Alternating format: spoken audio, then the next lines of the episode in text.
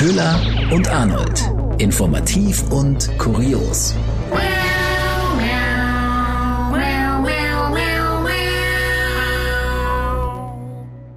Hallo und herzlich willkommen zu einer neuen Folge Köhler und Arnold. Wir sind Nachrichtensprecherinnen und im normalen Alltag seriös, hier eher nicht so.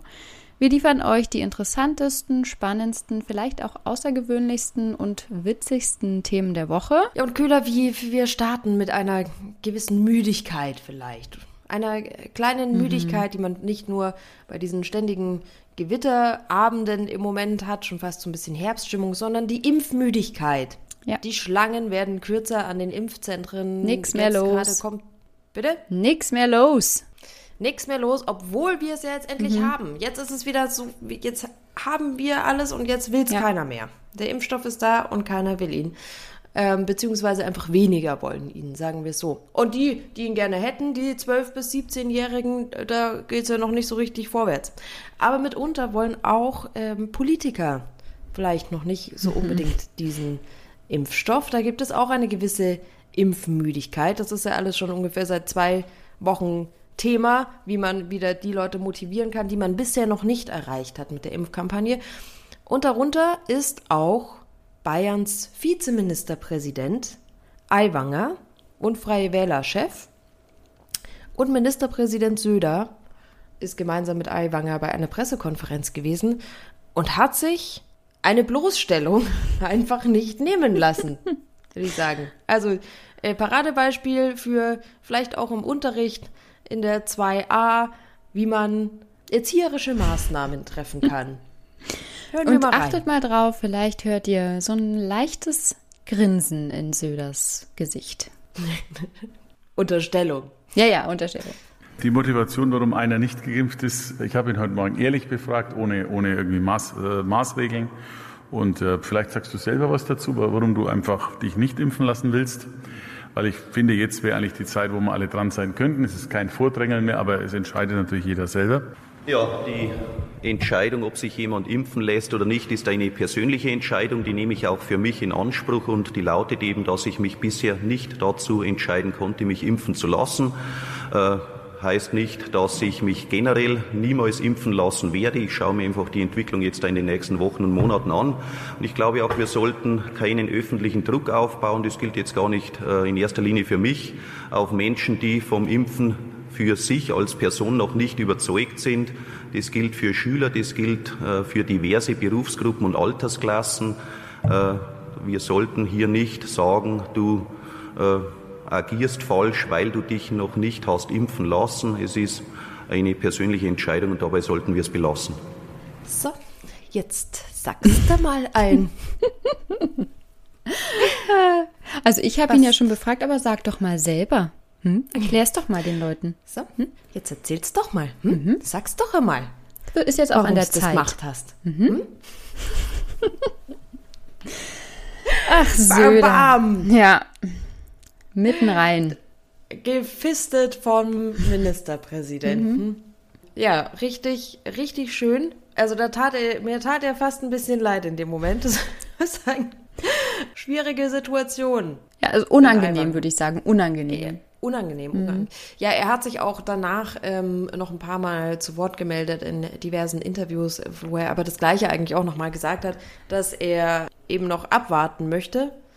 Und die Frage ist, worauf er wartet, aber ähm, viele, die jetzt gerade abwarten, haben ja als Argument, dass sie auf einen Impfstoff warten, der dann äh, besser angepasst ist an die Delta-Variante oder quasi auf, auf die nächste Next Generation.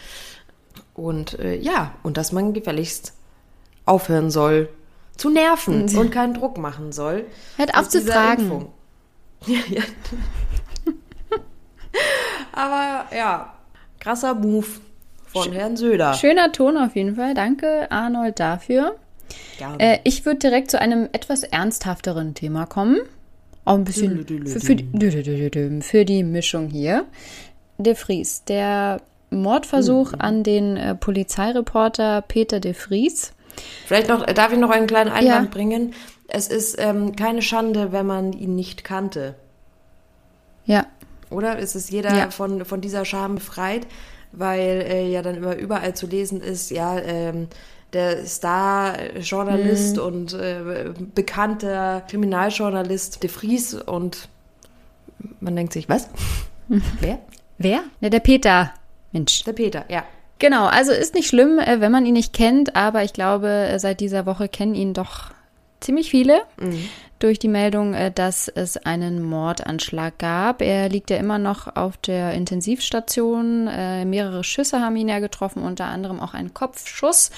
Und ja, es, es geht ja da, also er wurde ja auf offener Straße niedergeschossen nach einer TV-Show. Und es geht ja da um den Prozess gegen die Drogenmafia in Amsterdam. Das ist ein, das ist ein richtig, richtig großes Ding, an, an dem der da dran ist. Ich glaube, da geht es um die mitunter, den mitunter größten Kriminalfall der Niederlande. Und äh, was, was ist das eigentlich? Was hat das mit diesem Prozess, was hat das mit der Mafia, mit diesem Clan, an dem de Vries dran ist, auf sich? Die Insiderbox. Es geht um Kokainhandel und es erinnert stark an die Netflix-Serie Narcos. Der Anschlag auf Peter R. de Vries hängt mit dem sogenannten Marengo-Prozess zusammen, gegen den Drogenboss Redouan Tachi und 16 mutmaßliche Mitglieder der Marengo-Bande, die sich wegen sechsfachen Mordes und mehrerer Mordversuche vor Gericht verantworten müssen. Und der wichtigste Kronzeuge, ein ehemaliges Gangmitglied, wurde von de Vries beraten. Schon 2017 wurden der Bruder und der Anwalt des Kronzeugen ermordet. Den angebotenen Polizeischutz lehnte de Vries übrigens ab. Er sagte, lieber stehend sterben als kniend leben. Starker Satz von De Vries. Also ich glaube, es ist, man muss schon ein harter Hund sein für diesen Job. Ja, absolut. Äh, was ich auch ganz interessant finde, bevor er da der Berater wurde, der oder der Vertraute von dem Kronzeugen, Entschuldigung, Geht? er hat, ist ja auch, geht ja, danke, ist ja auch unter anderem äh, bekannt dafür, äh, dass er ja auch eigenmächtig irgendwelche Kriminalfälle aufklärt. Also unter anderem hat er äh, mitrecherchiert und auch m, ja, aufgeklärt die Entführung des äh, Bierbrauers Freddy Heineken und ähm, hat auch einen Mord auf der Urlaubsinsel Aruba, die ja zu den Niederlanden gehört, an einer Amerikanerin aufgeklärt. Also da, wo eben die Justiz dann nicht hinterherkam, hat er dann Privatdetektive eingesetzt und hat die Fälle dann eigenmächtig aufgeklärt. Also ganz schön krasser Typ.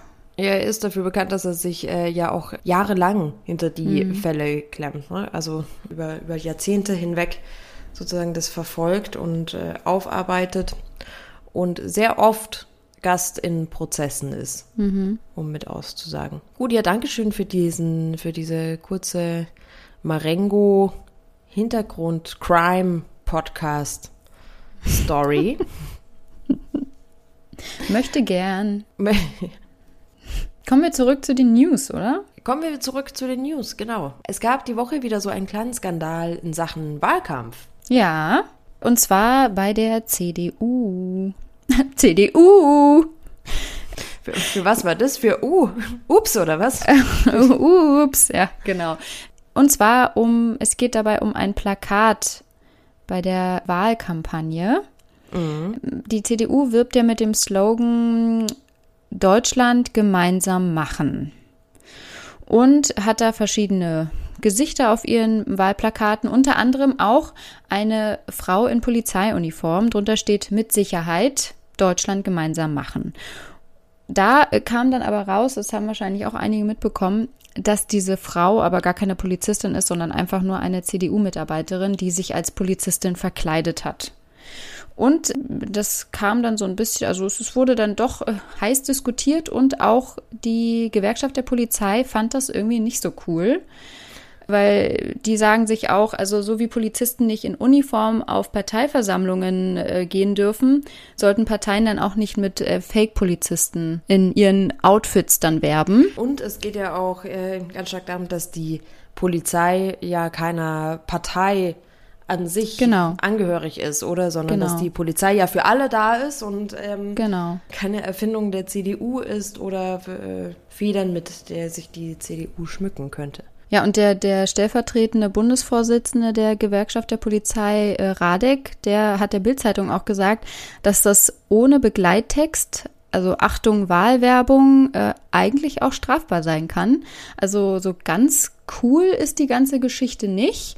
Der CDU-Generalsekretär äh, Ziemiak, der hat sich dazu auch geäußert. Ja. Der hat ja die Plakate vorgestellt. Kannst du, äh, mir, das, kannst du mir das erklären? Nein, ich nein ich es ist, macht einfach nicht. keinen Sinn. Also man denkt sich so, er hat gesagt, ähm, ja, also wegen der Pandemie konnten wir keine Models nehmen und deswegen haben wir eben auf Mitarbeiterinnen und Mitarbeiter zurückgegriffen. Und man denkt sich so, äh, ja, ist mir doch egal, aber das hat doch damit gar nichts zu tun. Ja, da, da hat er, gut, da hat er es ja erstmal einfach nur vorgestellt ähm, und halt gesagt, was es damit auf sich hat, aber es ist so, ja, äh, okay, gut. Und? Und weiter?